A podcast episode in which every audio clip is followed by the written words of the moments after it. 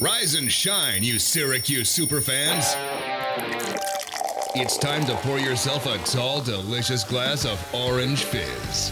Syracuse recruiting news, insider information, latest SU buzz. The Syracuse blogosphere comes to life on the Central New York airwaves. It's Fizz Radio. Welcome into another Orange Fizzcast. Jaron May, I'm your host this time, and this time I have a special guest, Anish Shroff, who is working with ESPN, is an SU grad, and is kind of a lax expert, and that's why he is joining us here on this Fizzcast to break down the men's lacrosse players on our SU Top 100. Anish, thanks so much for taking the time. Glad I could help. All right, so let's uh, let's first get all the the nitty gritty out of the way. So I have to do this. If you want to go check out our SU Top 100, go to our website orangefizz.net. Follow us on Twitter at orangefizz, and of course, listen to all of our audio content on our SoundCloud page right here at Orange Fizz. Um, but again, for our SU Top 100, we've been releasing it for the past couple weeks. If you've been following it, you can find all of our information out there. And we have quite a few men's lacrosse players because when you look at the men's lacrosse program at Syracuse, it has a long lineage of amazing players, outstanding coaches, and of course, a lot of winning seasons and national championships. So 20 of the top 100 uh, players on our SU Top 100 are from the men's lacrosse team. So, Anish, I know I sent you the list earlier, and just when you first look at it, what are your overall thoughts with the actual players that got named to our top 100 list?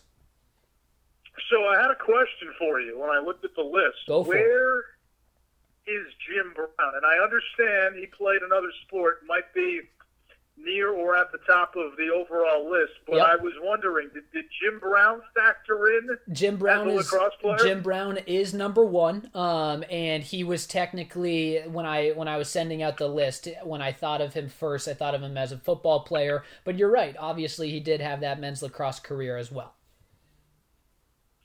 Yeah, I think if you look at Jim Brown just as a lacrosse player, uh, you're probably looking at a guy, certainly I think, in the top five.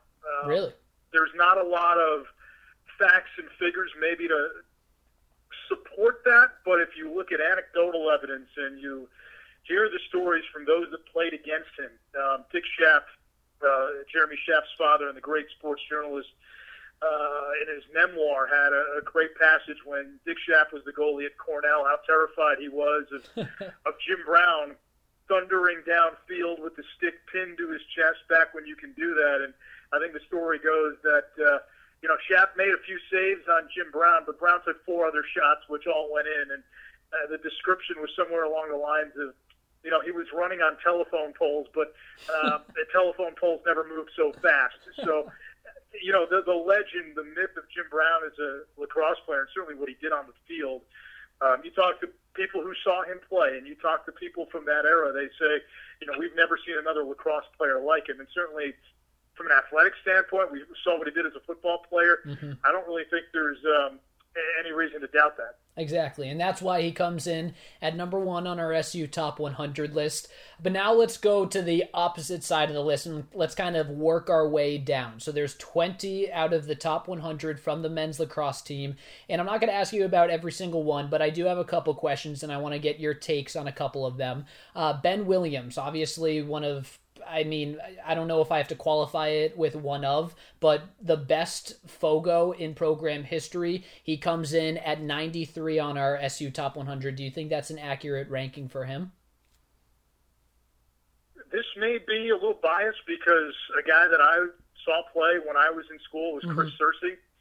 And as good as Ben Williams was in a different time period, I'd make the case that Searcy was a better face-off man. Hmm. So uh, Ben Williams was good, but again, Searcy was on teams that won championships and teams that got the championship weekend. And you know, uh, Ben Williams again, his final game, I believe, that was what 2015 when they were playing Johns Hopkins and they lost in the quarters. And when it came down to the biggest face-off of the season, there at the end, he lost that face-off. And I'm not trying to judge a guy on just one face-off, but you know, Syracuse lacrosse, it's kind of like Yankees baseball, where when you start to separate, you know, um, the very good players from the great players, I think ultimately you have to look at did they win? and winning elevates players in this program, and I think winning elevates how these players are remembered. So for me, uh, personally, uh, a guy like Chris Searcy, I thought was. Um, I would have him ahead of Ben Williams on the list. Okay. So you bring up a good point right there, and it's it's so difficult to differentiate these men's lacrosse players because it's such a winning program and it's kind of like splitting hairs and I've used that uh, that terminology a lot in these Fizzcasts so far but other than winning and because there's a lot of players that were great and also won when you get down to it you, if you want to first put the the kind of qualifier on okay they have to be a winner all right, so that cuts down the list to a little more. How do you, at least in your opinion, what do you use to cut down the list even more after uh, the whole winning and having a maybe a national championship or a deep playoff run? Yeah, you know, Syracuse is interesting because they load up on talent. So mm-hmm. The sheer numbers of one individual may not be the sheer numbers of an individual at a lesser program with lesser surrounding talent, right? There's more points, more goals, more assists to go around. But I go back to the postseason element. You look at lacrosse, the most prestigious individual honor in the game is the Tewaaraton Trophy. Mm-hmm.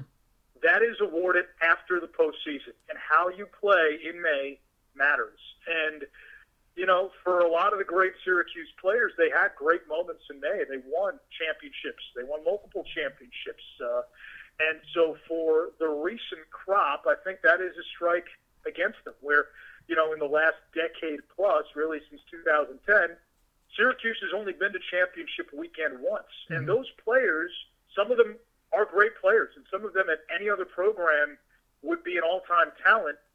But at Syracuse, you got to win. You got to get at least a championship weekend. You got to have moments in May.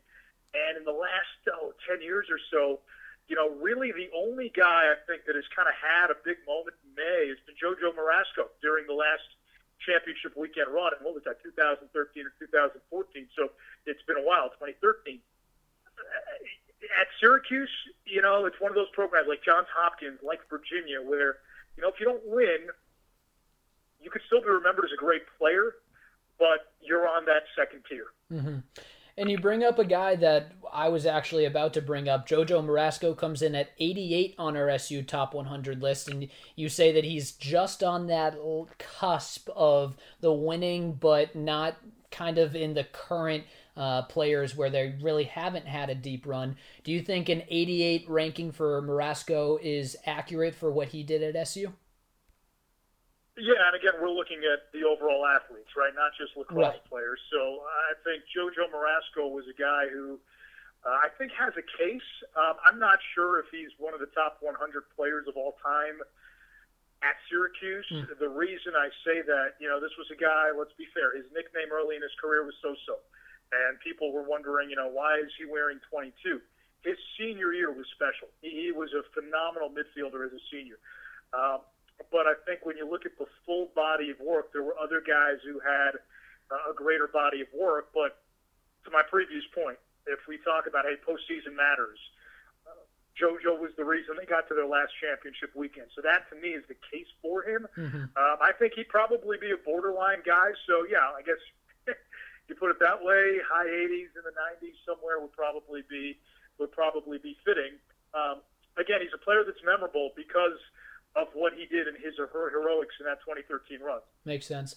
Uh, now, one thing, at least when, and let me explain it to you and for all of our listeners. So, how we created this SU Top 100 is every single one of the Orange Fizz staff writers filled out their own Top 100, and then we averaged all of those votes together to be able to get the cumulative uh, SU Top 100, which we now have on our Orange Fizz website. So, when I was at least filling out and ranking at least the men's lacrosse players, um, it was a little difficult for me to rank the defensive side of the ball because obviously, when you look at all of the great attackmen um, and the great middies that have gone through Syracuse and have all of the great stats, those are the guys that really stand out. But there's also been so many great goal goaltenders uh, and defensemen. So when you look at our list, uh, the SU Top 100 list, and you look down and you see a couple defensemen, but not too many, Is that something that we miss? Do you think that there should be a few more defensemen on this list, or do you think that it's kind of accurate comparatively to some of the great SU attackmen that they've had? Well, this has always been an offense first program, and mm-hmm. even some of the defensemen, and you've got Joel White, who was in LSM, Rick Beardsley. Uh, those were guys who pushed the transition, and those were guys who would take shots on goal and create offense from the defensive end. And that's kind of always been the nature of uh, the defensive players at Syracuse in the past.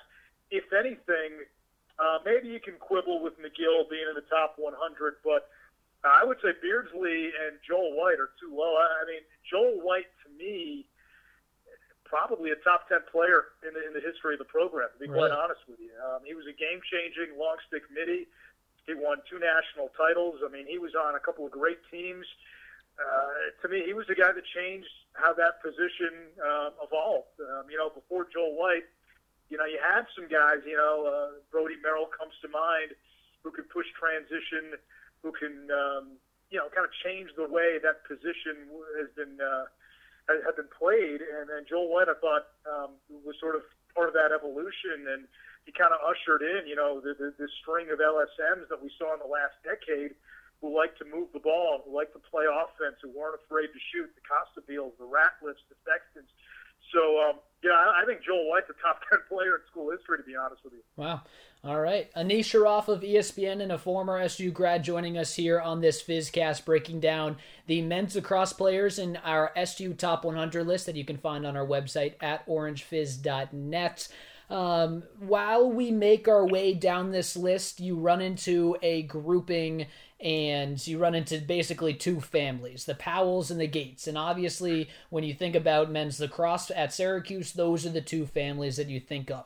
All three of the Powells come in in the 20s. Ryan Powell at 28, Mike Powell at 23, Casey Powell at 21. So I'm going to ask you a combined question here, and you can kind of just give me your general thoughts of the Powells. Number one, do you think that when you rank those three Powells, is it in order of Casey first, Mike second, Ryan third? And then also, do you think their rankings in the 20s are accurate? Um, I'm going to say no and no. so to me, Mike Powell, Mike Powell is right behind Gary and Paul Gait as the third best player in the history of the program. He mm-hmm. was better than Casey, and he was better than Ryan. This is a four-time attackman of the year. Mm-hmm. This is a guy who went to championship weekend four times, won two championships, played in a third, won two Tewaaraton trophies. Now that's something you can't hold against Casey and Ryan because they didn't have that trophy when they played. But he's one of only two two-time winners of the Tewaaraton Award and a four-time attackman of the year. Mike Powell, simply put, is on the Rushmore of college lacrosse across all programs and all schools. I mean, mm-hmm. he's that good. He's up there with Gary Gait and Dave Pietramala, and um, you know, you want to throw Paul Gait on there or uh, Lyle Thompson, whoever you want, uh, you know, as the third, fourth guys. But Mike Powell is there. To be, you know, to be honest with you, I would probably have Mike Powell ahead of Paul Gait. I think, mm. you know, you have Gary Gait and then you have Mike Powell, and and there was a there was an element to Powell that I don't think you can quantify. I mean, he's the all-time points leader. He and Casey's record. Um, but if you watch his highlight, there was an imagination. There was uh, a guy who inspired kids. I mean, his four years in college corresponded and correlated with mine. And I can't tell you how many kids would be outside the dome when we would leave, and they'd be waiting for Mike Powell. And they would wear their eye black, just like Mike Powell. Um, every time you watched him play, you saw something that you never saw before. This guy would break ankles and then he would stop. He'd wait for you to get up. He'd break your ankles the second time just to show you he could. And that second time he broke your spirit. This is a guy who did a flip in the middle of the game.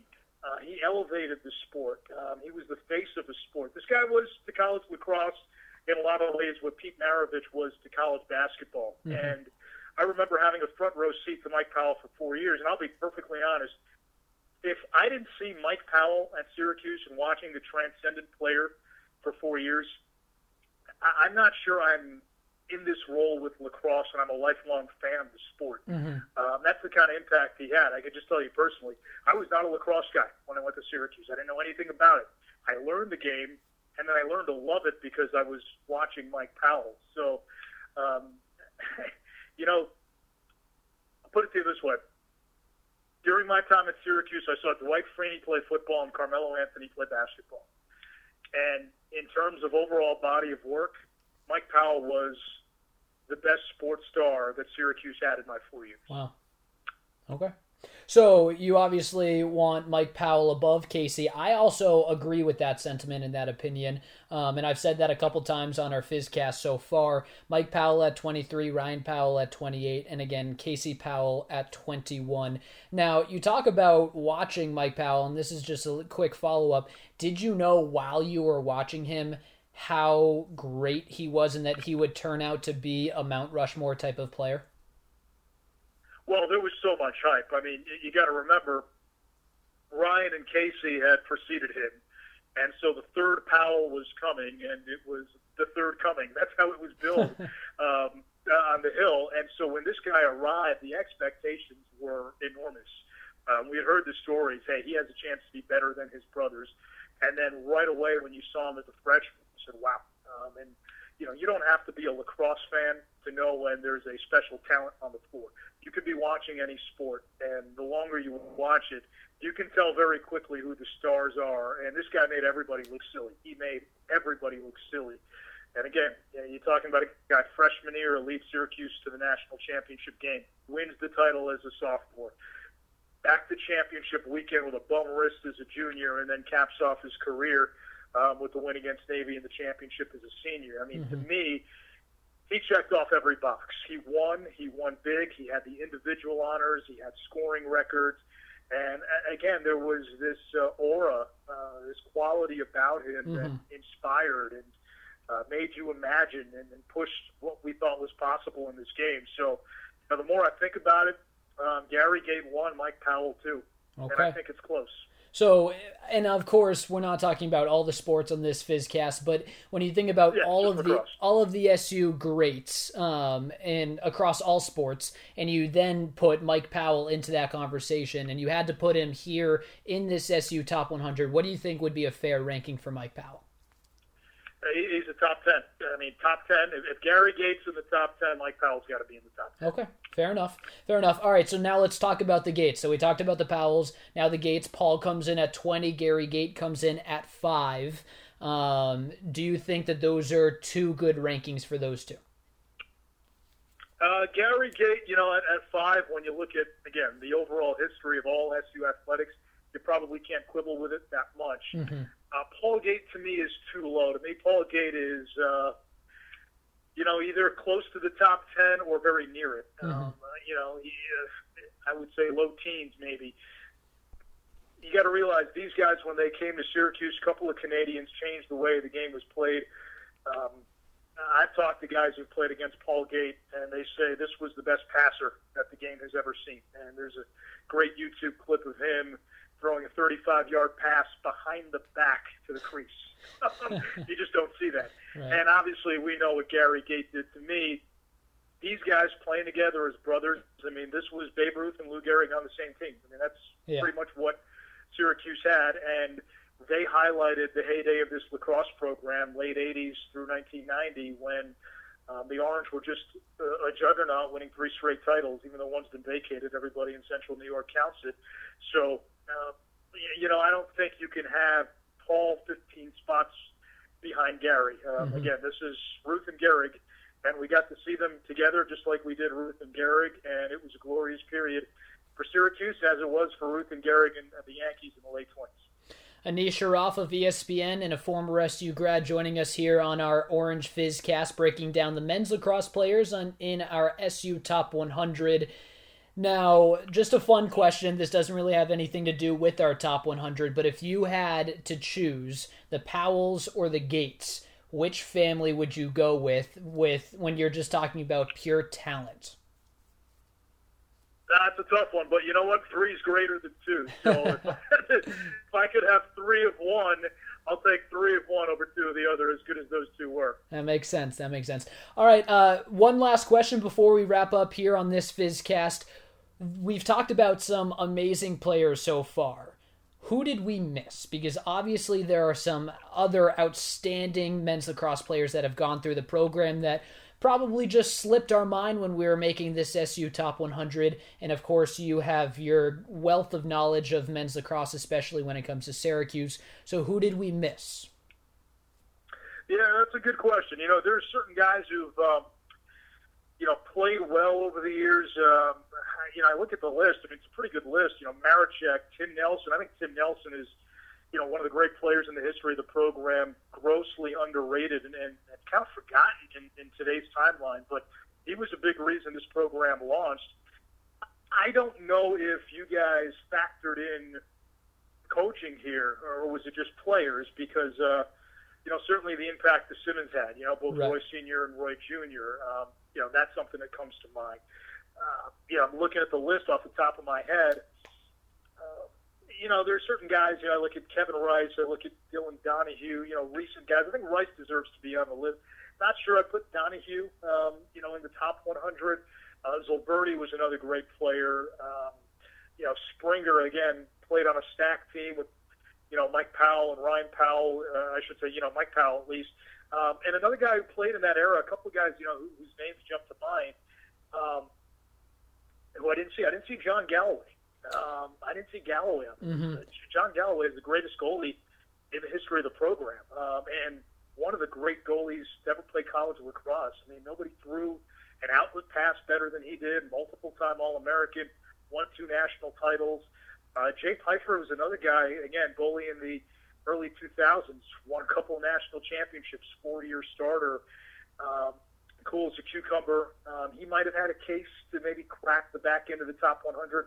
Uh, but to me, Galloway is probably the most glaring omission. I think Galloway, um, yeah, I'm talking about the greatest goalie in the program, and – um, one of the best goalies in the history of college lacrosse in the last 20, 30 years. So I gave you a little pump fake, and it's partly on you, partly on me, because you brought up the goaltenders, and that made me think of one more question. And we kind of skipped over this guy. Oren Lyons coming in at 17 on our SU Top 100 list, a goaltender from way back when. Now, at least in my opinion, and I'll, I'll give you my take and see if you share that same sentiment, um, I think he's kind of overrated because as a pure talent, perspective, he wasn't a top 20 player in all of Syracuse athletics. However, I think he kind of gets a bump because what he means to the Syracuse men's lacrosse program and to the whole Onondaga uh, Native American and bringing the the lacrosse to Syracuse.